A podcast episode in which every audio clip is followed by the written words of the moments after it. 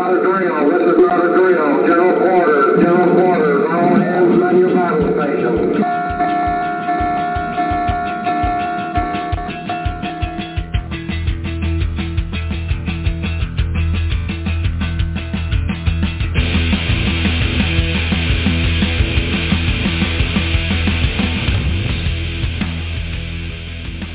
Welcome to Midrats with Sal from Commander Salamander and Eagle One from Eagle Speak at Sea or Shore, your home for a discussion of national security issues and all things maritime.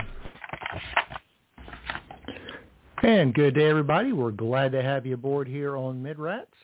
As always, if you are with us live, I would like to invite you to scroll down to the bottom of the show page.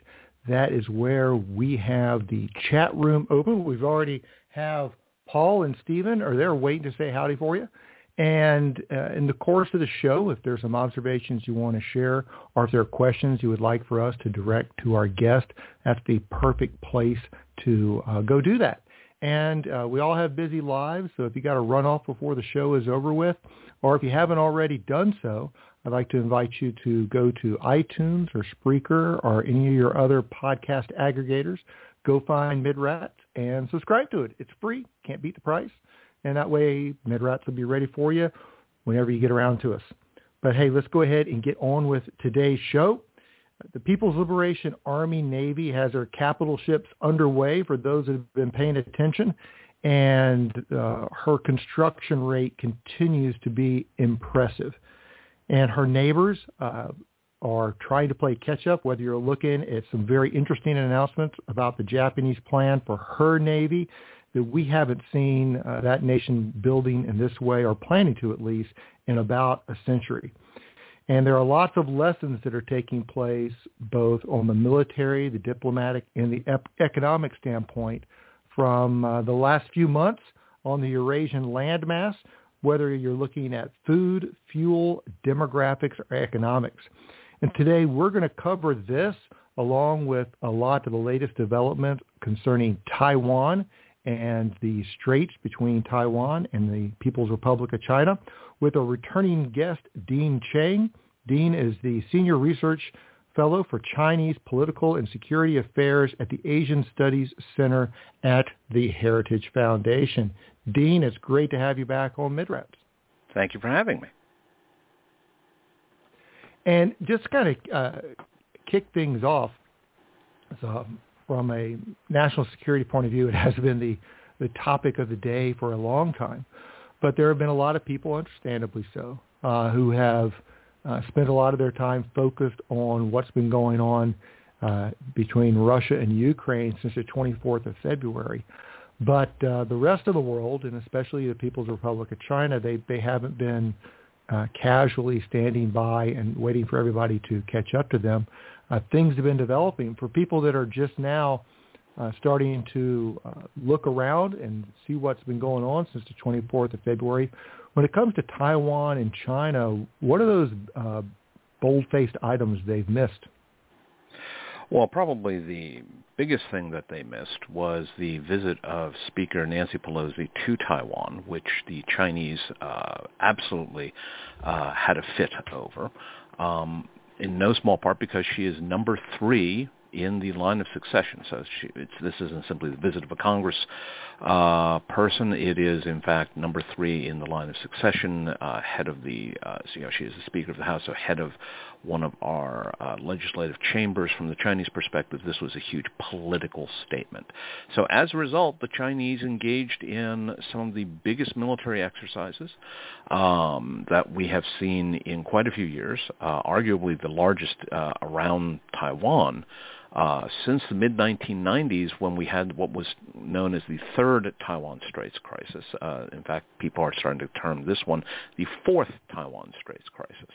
Uh, what was particularly notable uh, were five missiles flew over the island of Taiwan. In the past, China has fired missiles, but they've always been to the north or to the south. Um, and interestingly, uh, these were part of a larger set of exercises that included uh, multiple Chinese carrier operations. Uh, both of their carriers went to sea. Um, it's not clear if they operated as a single task force or as two separate ones. Um, and interestingly, from the Chinese' own announcements and reporting, uh, one of the other key missions that they uh, tried out was um, joint anti-submarine warfare uh, exercises involving both uh, the Chinese Air Force and the uh, Chinese Navy. Uh, this is interesting because one, the Chinese military has been steadily moving towards joint operations uh, since the late 1990s, and with each uh, passing decade, they they drill down further into jointness but also the specific emphasis on anti-submarine warfare, um, because uh, the PLA Navy understands that our submarines um, in some ways pose an even greater threat than our carriers. With uh, China's activities uh, around Taiwan, how much of what we see going on is is practicing? How much are they uh, learning out of this? Are there you know are there any reports of of uh, developments that they uh, are showing signs of in, improving their their abilities on the basis of the what they've already uh, done offshore Taiwan or anything like that? So when we look at the evolution of the PLA Navy, um, it is really striking to see how they have gone from uh, a, a, a brown water navy uh, which is really all they were in the early 1990s, to a green water navy, uh, one that operated more offshore to today's blue water navy. Um, certainly, the various exercises they have held uh, around Taiwan have contributed to that. They have circumnavigated the island. They have flown uh, airstrikes uh, to uh, target points southeast and northeast of the island. Uh, they have circumnavigated by air. Um, but we see a lot of the naval evolution beyond that, uh, beyond the ability to strike targets, with the regular rotation of a task group to the Gulf of Aden. Um, the very first time the Chinese did this, uh, it, the ships actually never pulled into port. They went all the way out to the Gulf of Aden, stayed there for about six months, and came back, and did not do any port calls. And apparently, they learned from that that ships and sailors don't do well that way. Um, and so as time has evolved over the last uh, 20 years or so of uh, two, two such rotations a year, we've watched them incorporate naval diplomacy, uh, where they will do port calls and allow visitors on board ship. Um, they have done underway replenishment. They have deployed with uh, SOF teams, Special Operations Forces. Um, they have interacted with foreign navies, uh, our own um, Task Force 70, Europe's uh, Task Force Atalanta, uh, Japanese and Indian uh, forces, and we believe at this point every major Chinese surface combatant commander has done at least one of these rotations. So um, that's been part of, of the learning process. Uh, around Taiwan, what we uh, see is ever more complex exercises, um, con- uh, task force operations. Uh, Chinese carriers now operate with escorts, um, underway replenishment, um, both strike and air defense operations, etc. Um, the extent to which these are experimental, that these are war games as opposed to exercises, is less clear simply because the Chinese don't necessarily tell us whether something is supposed to be an exercise or supposed to be a war game.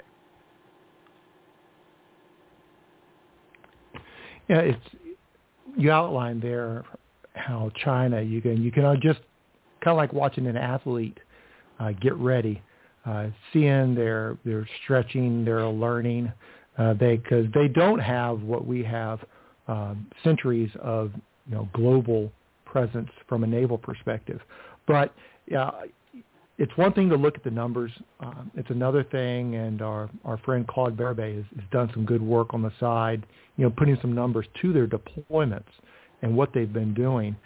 Uh, but you occasionally hear fairly informed and well-credentialed individuals who, where when you look at it from a military analyst point of view, you, you look at the numbers, you look at the fleet, you look at the industrial base, you look at them uh, crawl, walk, run, headed in towards uh, what should be, uh, if you if you take that learning curve five, ten years down the road, is an impressive blue water force.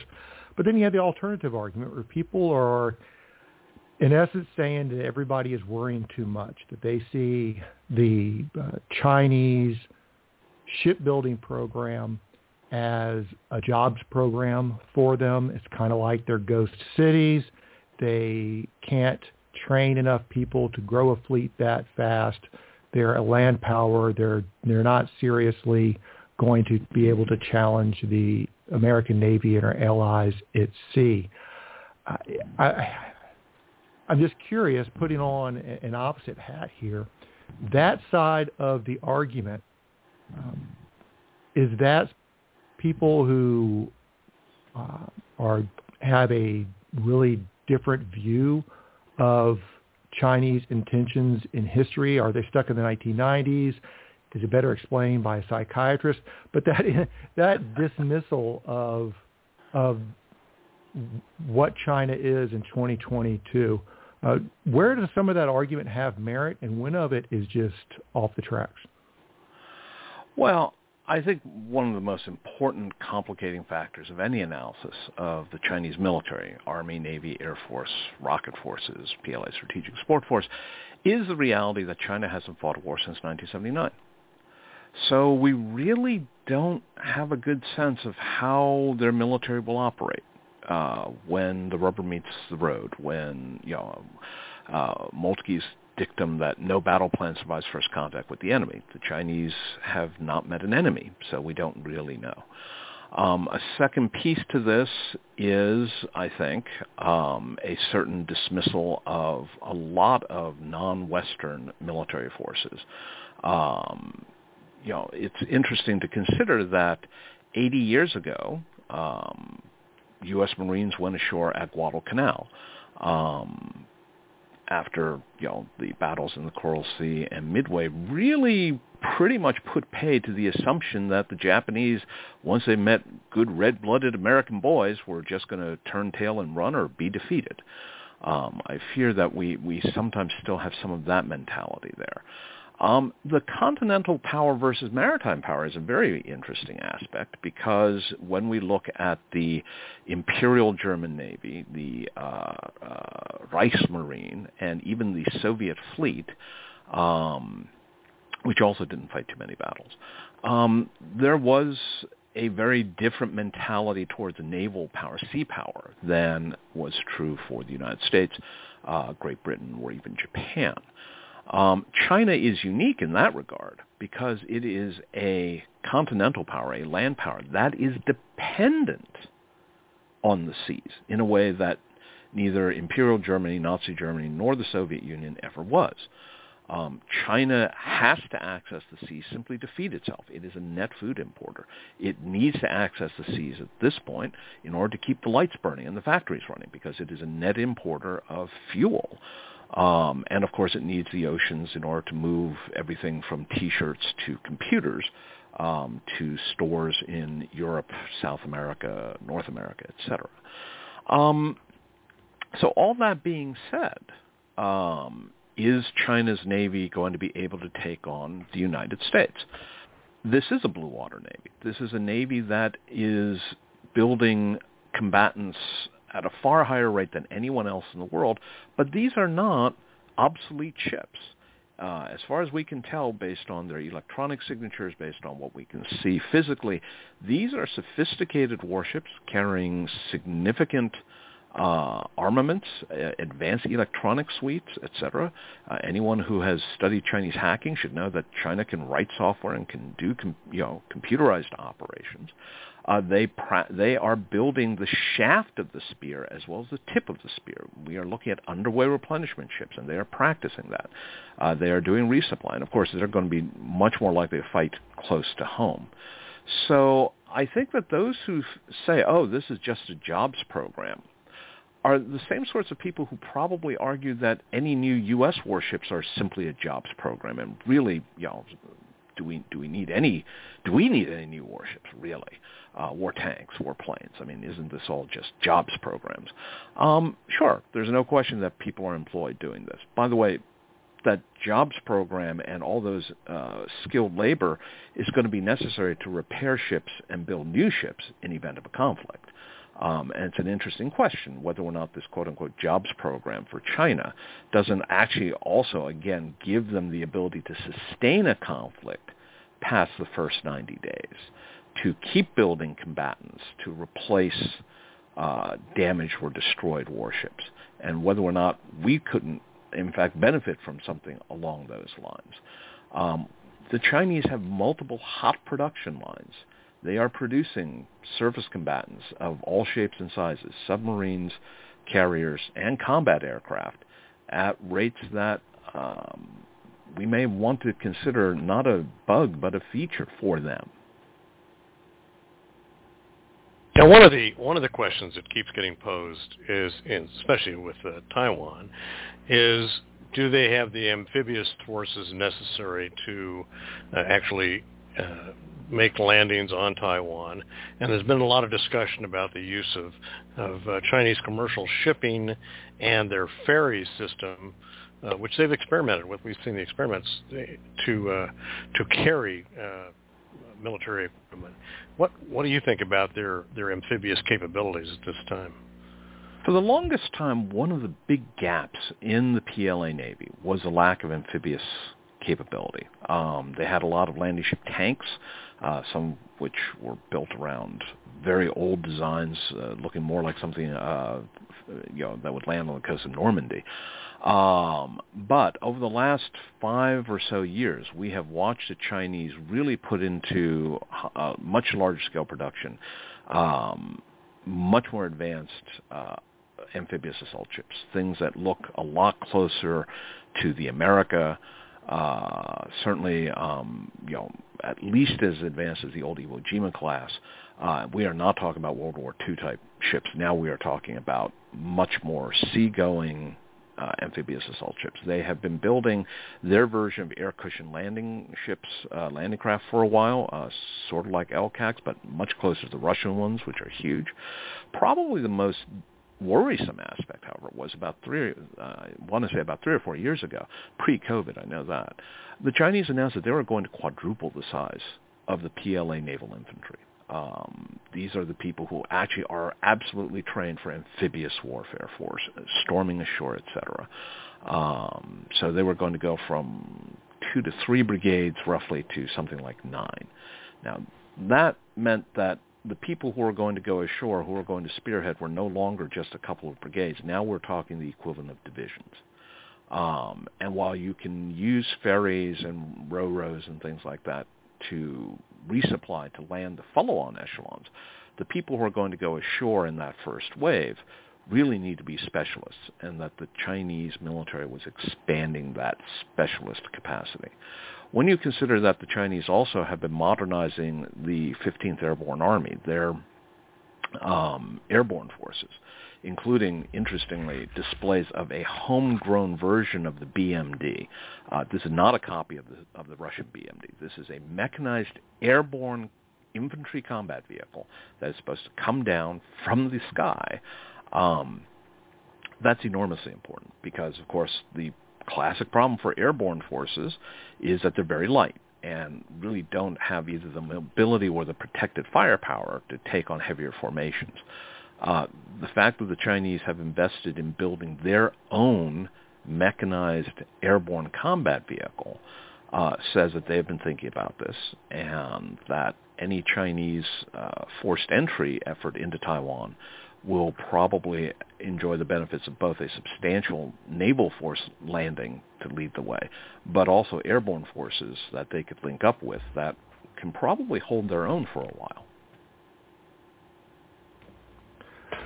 One thing that has always been a head scratcher for me is you know, we've all been watching the rise of China, and you outlined how you know in, even in the last few years they've put significant investment in modern equipment at scale, which are designed for a few other things than to go at Taiwan. But when you look at Taiwan proper, and, and she's a small nation of just 23 million or so, is uh, she her military equipment to this day, uh, in many areas, is almost uh, museum quality. Whether you're talking about their tanks or a lot of their ships, they uh, last year they only spent 2.2 percent of their GDP on defense, and in spite of everything that's been happening recently, uh, even though it represents a little bit over 13 percent increase, uh, they're expected next year to increase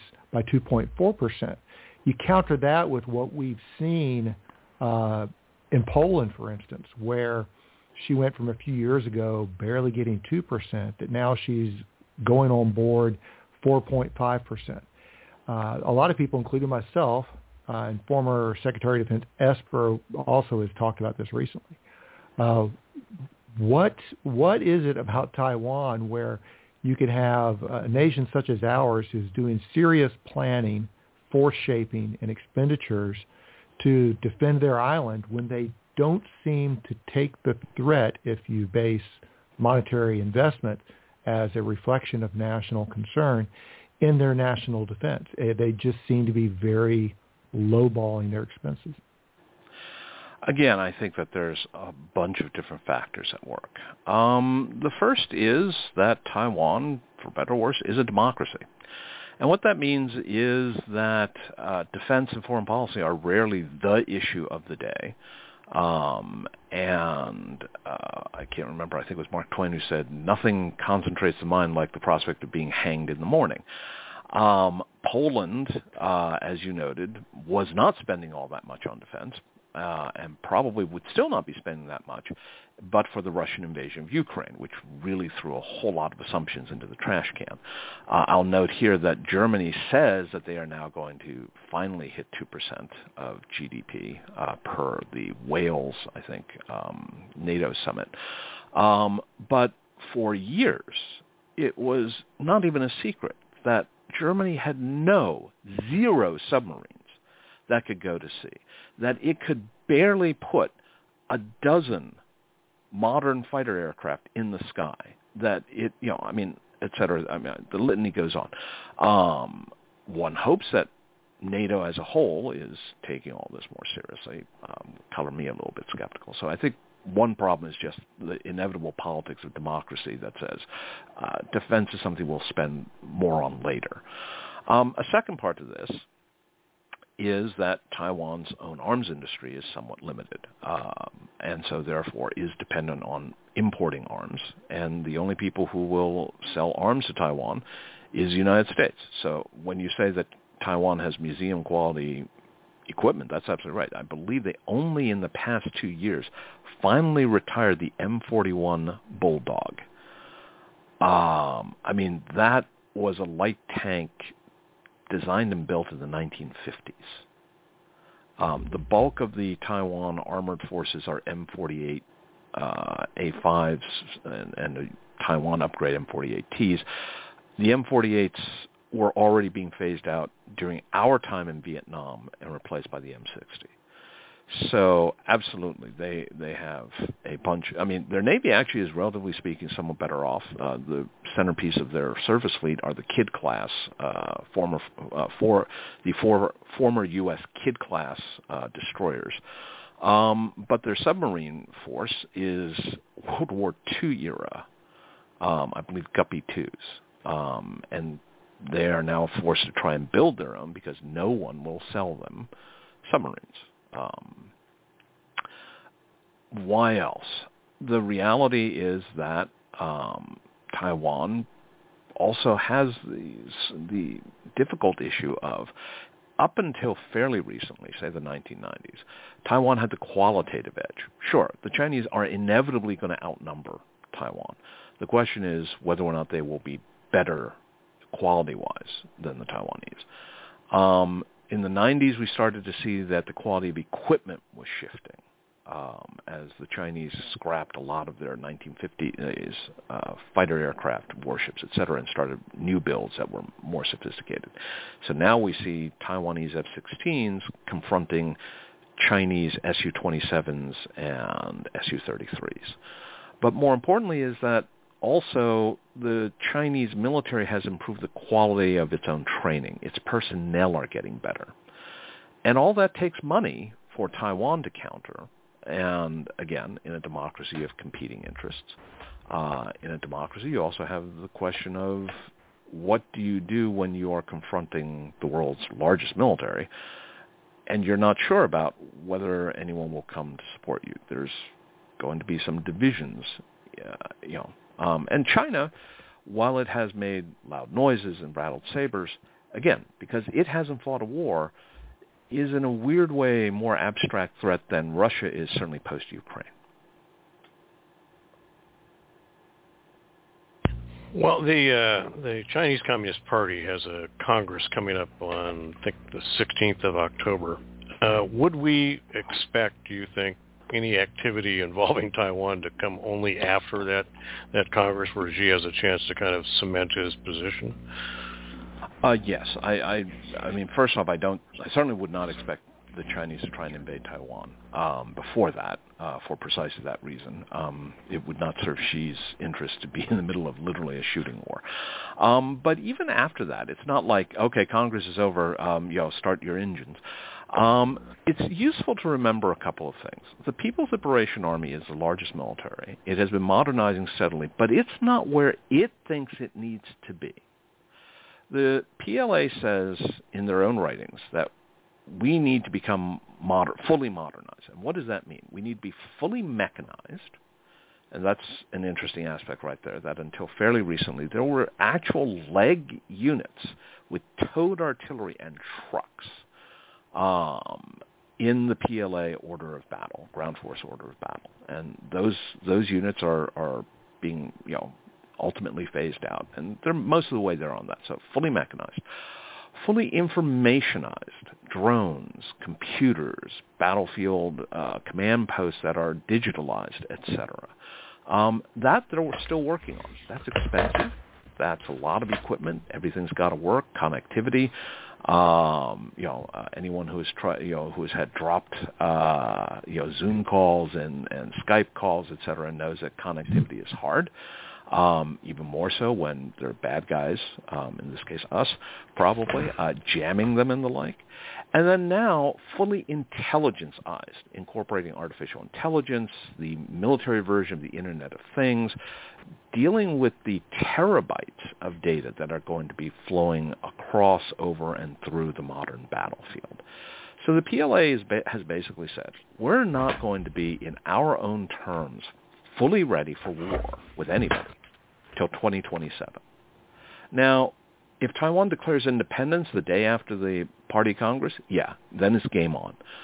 But I think that if Taiwan is careful, and Tsai Ing-wen, the head of Taiwan, has been very careful not to provide a casus belli, then I think that the time of greatest danger is much closer to 2026, 27, 28 than it is immediately right after. Now, one other quick thought here. With the Party Congress coming up, one of the things to keep in mind is going to be that we will see a new Chinese military leadership inducted. The Central Military Commission for the People's Liberation Army will be turned over.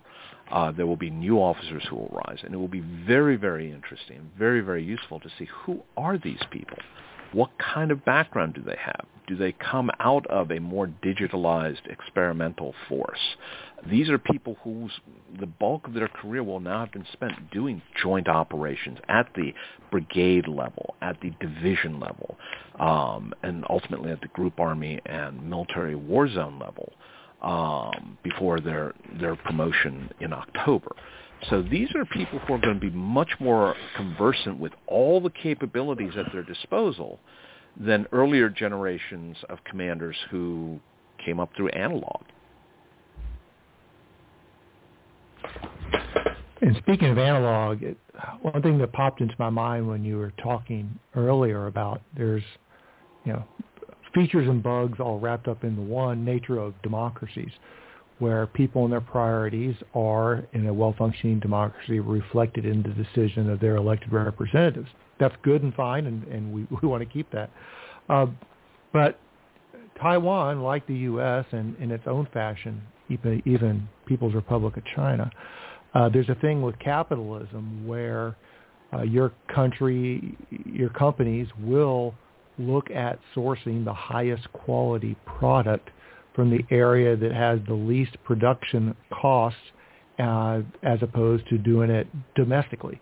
And uh, in an era of peace, uh, things kind of settle out where they are. And it was COVID helped demonstrate the fragility of the global economic system to non non-business shocks, whether it's Mother Nature or human nature, one of the two.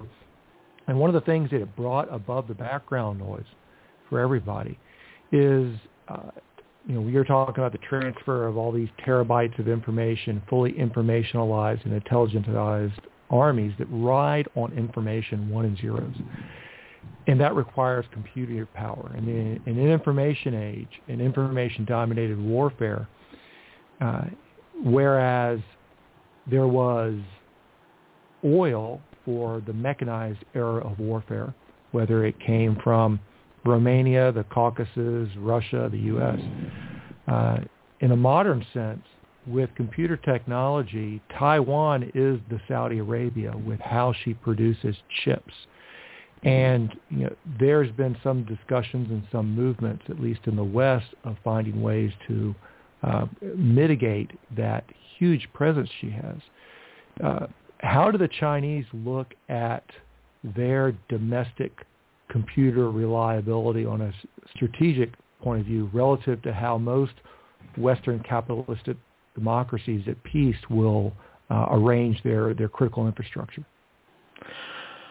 So that's a great question because that answer is a reminder that supply chains work both ways. So one of the things that I think the Chinese love to play on is you need us. We don't need you. You need us. Um, and so don't make me angry. You wouldn't like me when I'm angry.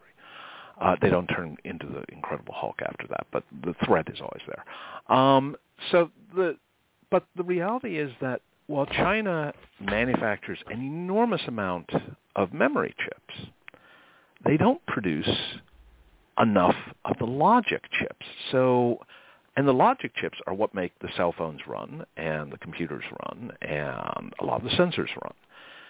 And in that regard, what Taiwan manufactures above all is logic chips. And they are the world's leading producer of advanced logic chips. Uh, that's the whole point of TSMC, uh, Taiwan Semiconductor Manufacturing Corporation. China has been investing a lot of money into trying to catch up. And every so often you hear reports that uh, SMIC, I think the state manufacturer of uh, uh, integrated circuits, um, sorry, I don't remember exactly what SMIC stands for, but it's the Chinese uh, response to TSMC, um, is now potentially producing seven nanometer, which uh, chips, uh, which would put them pretty close to to the cutting edge. But from what we can tell, they may be able to make those, but not in the absolute quantities necessary to satisfy peacetime demand for all of the cell phones, et cetera, much less potentially wartime demand. So one, one of the reasons why China casts covetous eyes upon Taiwan, um, besides history and politics, is that Taiwan is this manufacturer of this key resource. Um, and one of the reasons why the United States cares about Taiwan is because Taiwan is a manufacturer of this key resource. Beijing ideally wouldn't depend on Taiwan um, and would make it all themselves. And microchips are part of Made in China 2025. But the reality is that designing and building chips, the fabrication plants cost literally billions of dollars. Uh, they aren't built overnight. They have to be equipped with a variety of advanced lithography machines uh, to cut the channels that are seven nanometers wide or less. Um, those machines, in turn, are built mostly outside of Asia. Uh, one of the key producers is Dutch. Uh, they seem to have a lock on that particular um, type of equipment. And China openly tries to buy it and not so openly tries to steal the relevant technologies because they're not there on the machines necessary to make the channels that eventually lead to the chips. Um, this is part of the great game, if you will, of the 21st century, is figuring out how to manufacture chips, manufacture the machines that manufacture chips, and then produce all of this in sufficient quantity of high quality, consistent quality, that will allow you to compete. By the way, memory chips are also very important. I don't want to belittle that. And again, while China is a much larger producer of those, um, they're not the only producer. Uh, there's a key American company, for example, Micron, that, that is part of that. Um, but the point here is that uh, the Chinese would love to dominate the market. The Chinese would love to be totally self-sufficient uh, end-to-end in terms of supply chain. They're not there. Um, and that's before we hit things like software. Uh, one of the things that the Trump administration did was, with regards to Huawei, uh, ban Huawei from purchasing um, Android software apps. As a result, Chinese Huawei cell phones are pretty much useless, uh, the newer ones, because they can't access the Android store and Chinese apps, one, are typically in Chinese, um, and two, are of dubious quality in terms of bugs and in terms of security.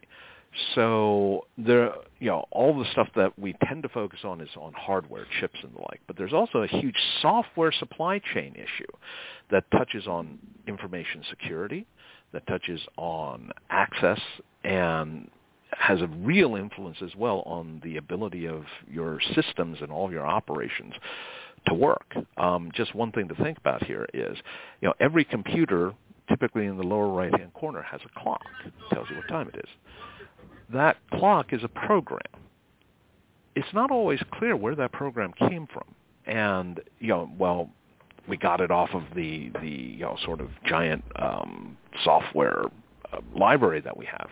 Okay, but are you sure that that is pristine? Are you sure that that hasn't been hacked? Are you sure it doesn't have some nasty little, you know, um, hangers-on that are waiting to be activated? Um, software supply chains are every bit as much a potential threat as hardware supply chains.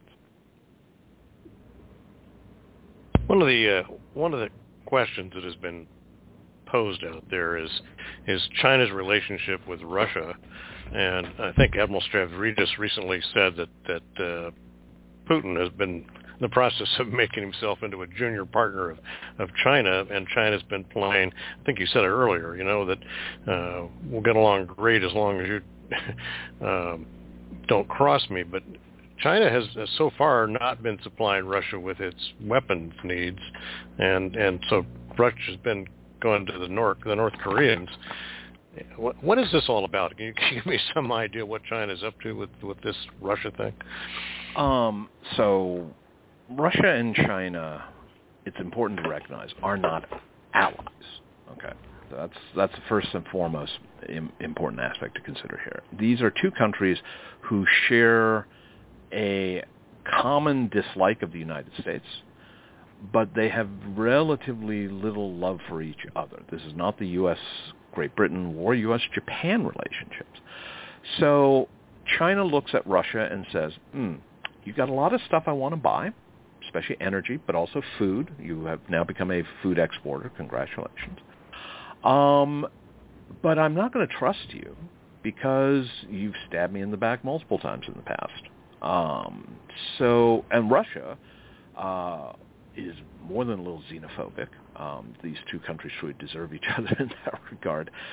Uh, and so Russia's mi- miserable uh, efforts in Ukraine um, have run through a lot of their arms supply, uh, munitions and, and the like. So they would love to buy Chinese because it fits into their equipment, uh, same calibers, but also um, is probably at least as sophisticated as anything the Russians make. Um, China looks at openly selling weapons to Russia and understands that if it does that, it jeopardizes its relationship not only with the United States, which is rocky to put it mildly, but also Europe. And like I said, Holland is the producer of the machines that make advanced microchips. So you really don't want to tick off the the Europeans necessarily. North Korea is a hermit kingdom, has no good relations with anyone, including China, um, and is looking for money. So, and it probably has some of the world's largest supplies of 152 millimeter ammunition and 122 millimeter ammunition and Grad rockets and all the rest.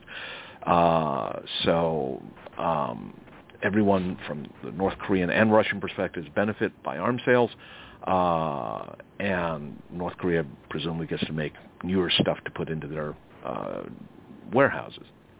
Um, China, however, is not about to alienate Russia because Russia ties down NATO and forces and attention.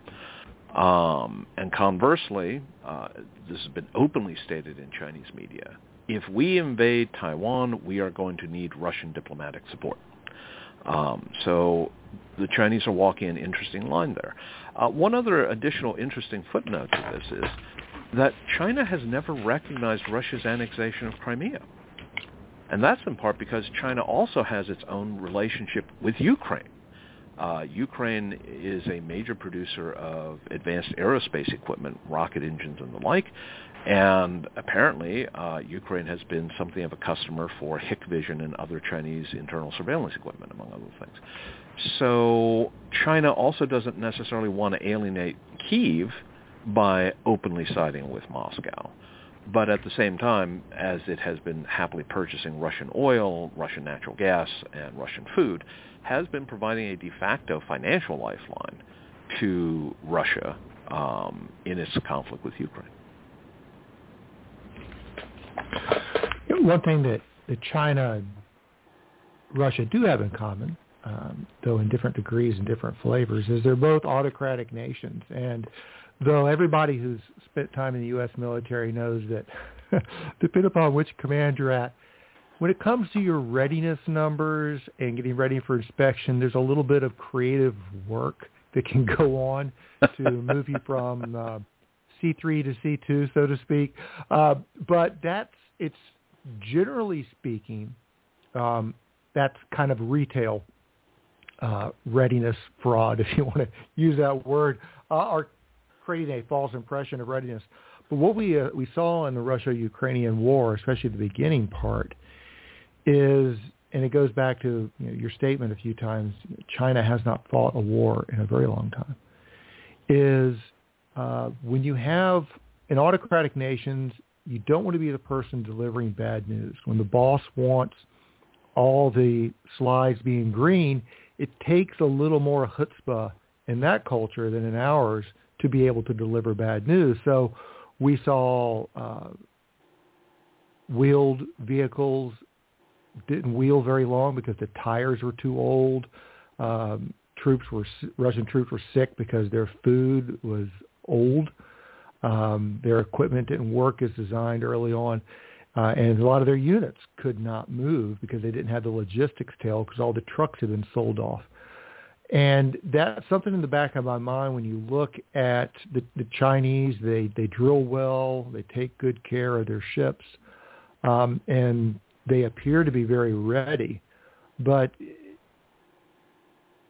is there in the background a a similar uh, concern that the Chinese military should have? That are they really being reported what their status actually is? And uh, you know, Xi especially uh, civilian leaders when they find out their military is lying to them tend to be grumpy in those societies. Uh, how, how does how is that concern, which would be beneficial to us, uh, in the background, and how much it might be overthought? Well, uh, first, let me say that when we talk about retail uh, and we look at Fat Leonard, um, that's some pretty impressive retail. Uh, True. Okay. I mean, I mean that guy operated for years. I mean, how deep was that rot in our system? And oh, gee, he just happened to run away. Huh? Really? That shows that he keeping him under you know guard and and making him you know pay for his sins doesn't seem to have been that, that high a priority. So uh, one, I'm always a little leery of the oh man, authoritarian systems. They'll they'll just come apart at the seams when they when push comes to shove. Unlike us, fine, upstanding, you know, democratic countries. And it's like uh, maybe not so much.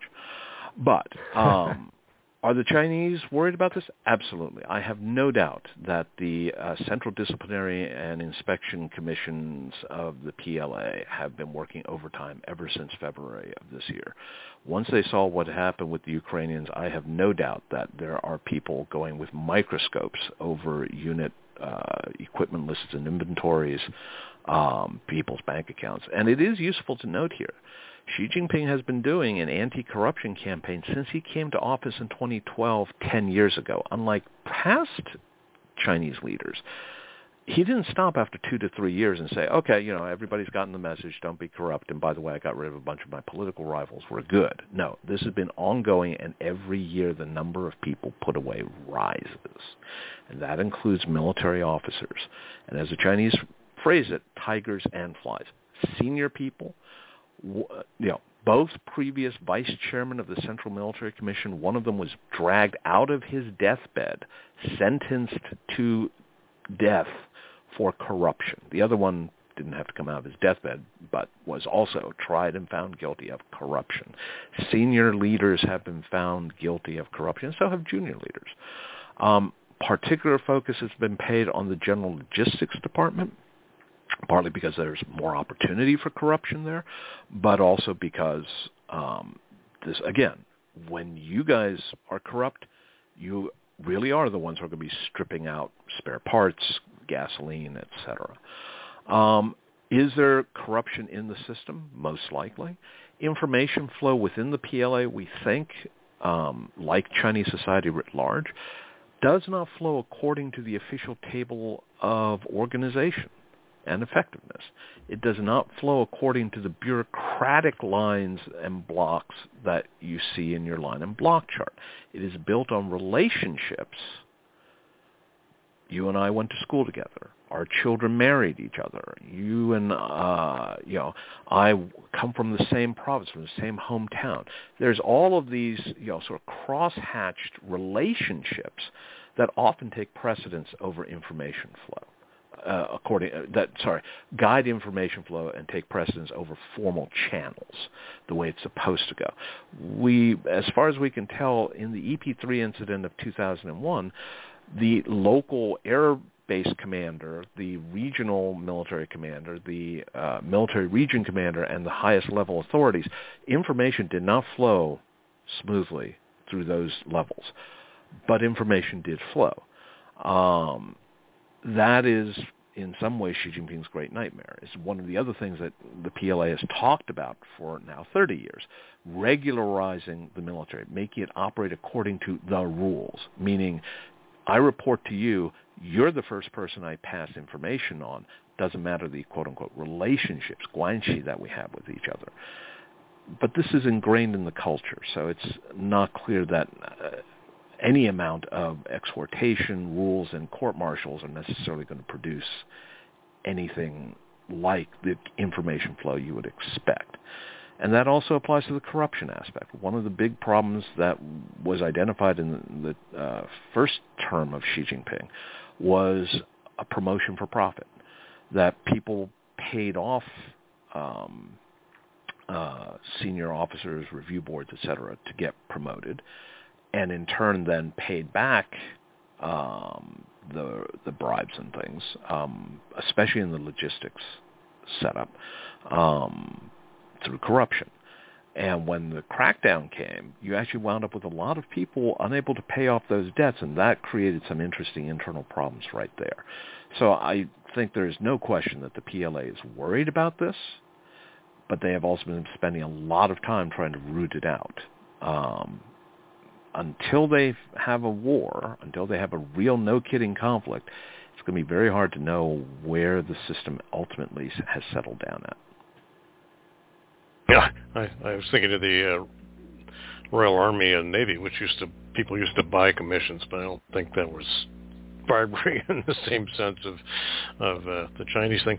Uh, if if we if China was going to go do something, do you think the first indication of trouble for the for the West and Taiwan would be some kind of cyber uh, incident to uh, gain control or deny control of of our uh, computer systems to uh, to act.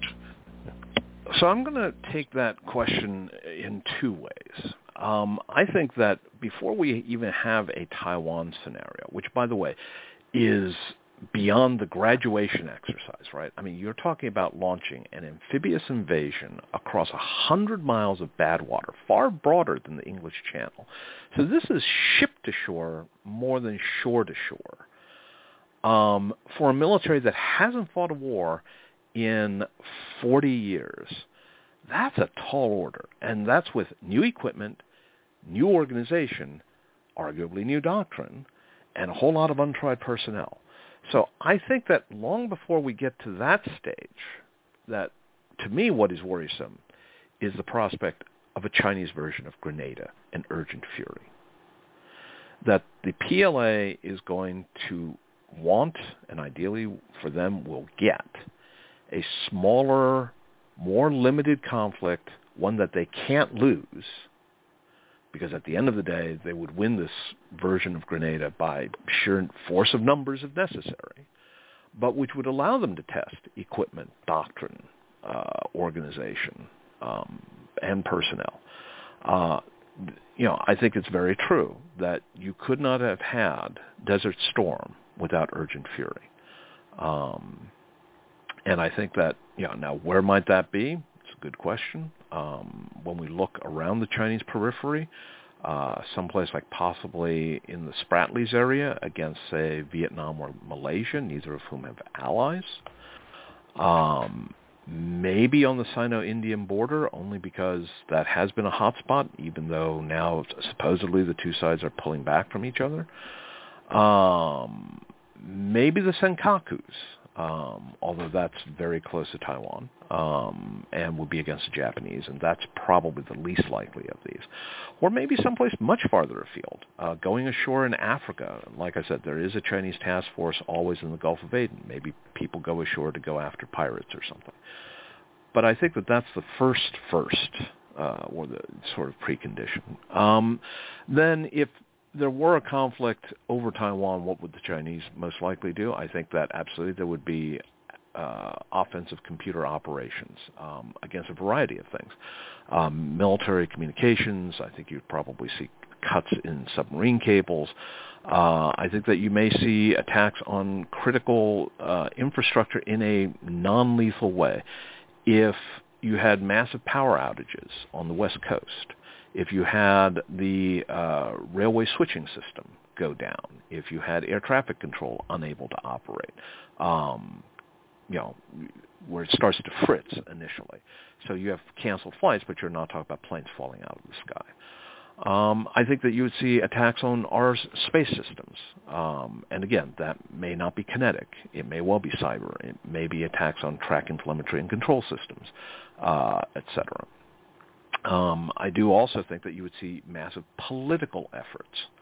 Um, for example, would you see labor unrest? Would you see uh, companies unwilling to provide uh, support? We've seen companies unwilling to uh, cooperate with law enforcement to unlock cell phones and the like on the grounds of, well, that's not what we do. They, those same companies often don't seem to have any trouble working with China. Um, I guess China is just a better enforcer of human rights and and you know limits on law enforcement and they don't abuse rights and things unlike you know the United States in the eyes of these companies. But the point here is that um, that I suspect would also be one of the interesting uh, one of the areas where the Chinese would would be taking measures. If I was an intelligence analyst, I would throw out a couple of other things just to keep an eye on. Um, uh, one would be Walmart um, if there were supply chain problems with Walmart, if Walmart was told that, hey, you're not going to get 5,000 containers worth of stuff in time for Christmas um, because uh, the trains aren't available, uh, that might be a signal. China has the world's largest shipping fleets. If a lot of those merchant ships started turning away from American and other ports, and started sailing for either neutral or friendly ports. And China has a lot of friendly ports, so that's something to keep in mind. Um, again, that might be a sign of something to come. So these are these are things that that are a little less, you know, uh, obvious, but might be things worth keeping an eye out for. When you look at China's neighbors, um, you know, a lot of people look about the big islands, you know, Taiwan, the Japanese archipelago, the relations with Philippines. We mentioned uh, Indonesia, Malaysia briefly earlier. But one thing in the last year that continues to pop up, uh, and I'll just use as an example uh, uh, something you mentioned earlier, uh, you know, Gu- the Battle of Guadalcanal in World War II. When you look at what's happening in the smaller islands in the Pacific, that for decades America looked at as their backyard, the Solomon Islands, and of course Australia, New Zealand has a, have a play in there with the rest of the Commonwealth. But a lot of these islands that are, you can find in the index of any larger book about the Pacific campaign of World War II, China has made some significant inroads there. And uh, I have, and a lot of people in this background, you know, we look at it from a military point of view, but there are people who argue that it's simply, uh, it's, it's economic and foreign aid uh, with her neighbors. Uh, what is your view on the Chinese game in these smaller islands? Is it a uh, we're doing it because we can, or do you see a lar- larger pattern in play here? They've been very successful. I am utterly horrified. I cannot emphasize how horrified I am at the utter mismanagement by the United States government over our relations with the various island nations of the Central and Western Pacific. Um, we have the inside track under the Compacts of Free Association with uh, groups like the Republic of the Marshall Islands and Palau and Federated States of Micronesia, etc. And those compacts expire next year. Well, we're, we're getting around to it. We've got a special negotiator now. And it's like, that's nice. And I don't see anybody lighting a fire under anybody as the Chinese sign agreements with entities like the Solomon Islands, which now forbids U.S. Navy ship calls. Think about that. 80 years ago, we go ashore at Tulagi and Guadalcanal, and now they will not allow a U.S. Coast Guard vessel to pull in. Why? Well, it's not clear, but they did just sign an agreement with China. Hmm. Um, the Chinese have built uh, uh, casinos on Saipan. They are have approached the Marshall Islands, where we have one of the most important missile test facilities. Uh, they have approached various other uh, microstates of the region. They want to help, quote unquote, build out uh, fishing and other facilities. And we are lackadaisical at best in terms of getting these compacts signed where we will have the dominant voice on these nations' national security and foreign and defense policies. The argument is, well, you know, we really need to be careful about whether or not we give them too much money. $40 billion to Ukraine, not saying we shouldn't give that money to Ukraine.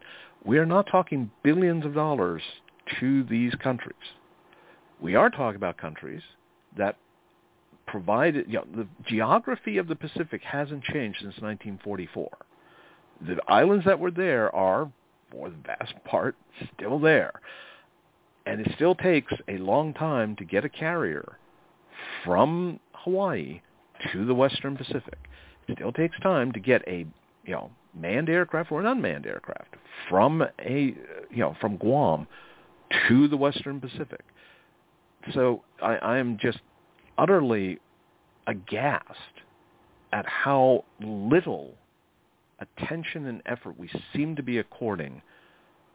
And when we wake up and the Chinese are dominating the politics and therefore the physical security of these areas, we're all going to be wondering how the heck did that happen?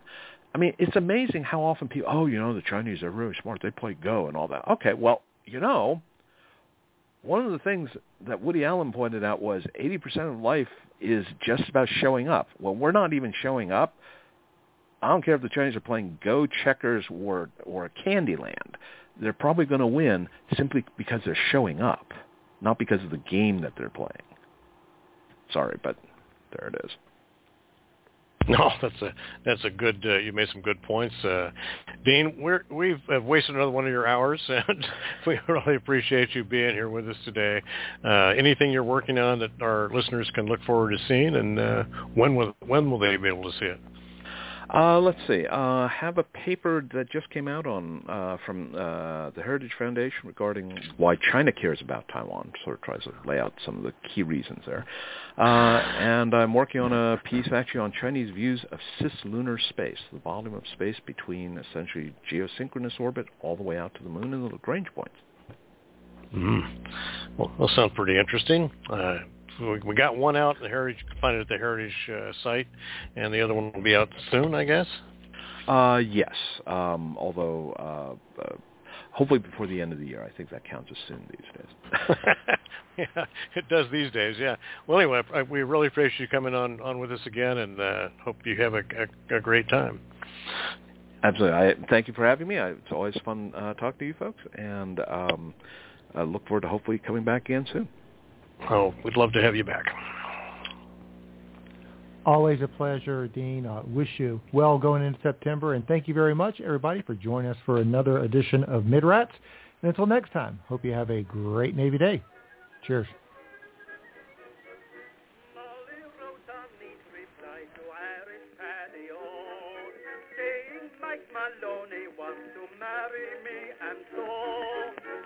and friend and Piccadilly, or you'll be to blame. For love has fairly drove me silly, hoping you're the same.